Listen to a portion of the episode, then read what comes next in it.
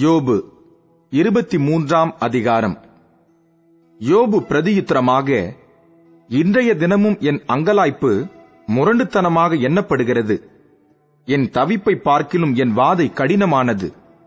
நான் அவரை எங்கே கண்டு சந்திக்கலாம் என்பதை அறிந்தால் நலமாயிருக்கும்.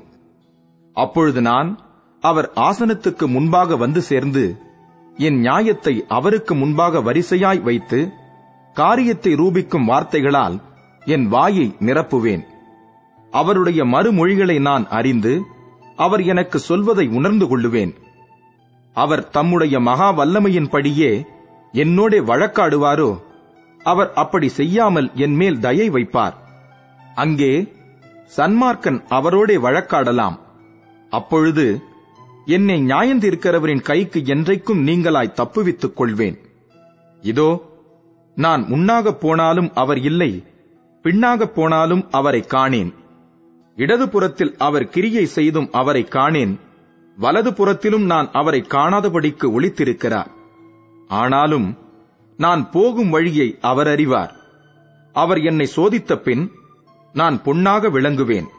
என் கால்கள் அவர் அடிகளை பற்றி பிடித்தது. அவருடைய நெறியை விட்டு நான் சாயாமல் அதை கைக்கொண்டேன். அவர் உதடுகளின் கற்பனைகளை விட்டு நான் பின்வாங்குவதில்லை. அவருடைய வாயின் வார்த்தைகளை எனக்கு வேண்டிய ஆகாரத்தை பார்க்கிலும் அதிகமாய் காத்துக்கொண்டேன். அவரோவென்றால் ஒரே மனமாயிருக்கிறார். அவரை திருப்பத்தக்கவர் யார்? அவருடைய சித்தத்தின்படியெல்லாம் செய்வார். எனக்கு குறித்திருக்கிறதை அவர் நிறைவேற்றுவார். இப்படிப்பட்டவைகள் இன்னும் அநேகம் அவரிடத்தில் உண்டு. ஆகையால் அவருக்கு முன்பாக கலங்குகிறேன். நான் சிந்திக்கிற போது அவருக்கு பயப்படுகிறேன். தேவன் என் இருதயத்தை இளக்கரிக்க பண்ணினார். சர்வ வல்லவர் என்னை கலங்க பண்ணினார். அந்தகாரம் வராததற்கு முன்னே நான் சங்கரிக்கப்படாமலும் இருளை அவர் எனக்கு மறைக்காமலும் போனதினால் இப்படி இருக்கிறேன்.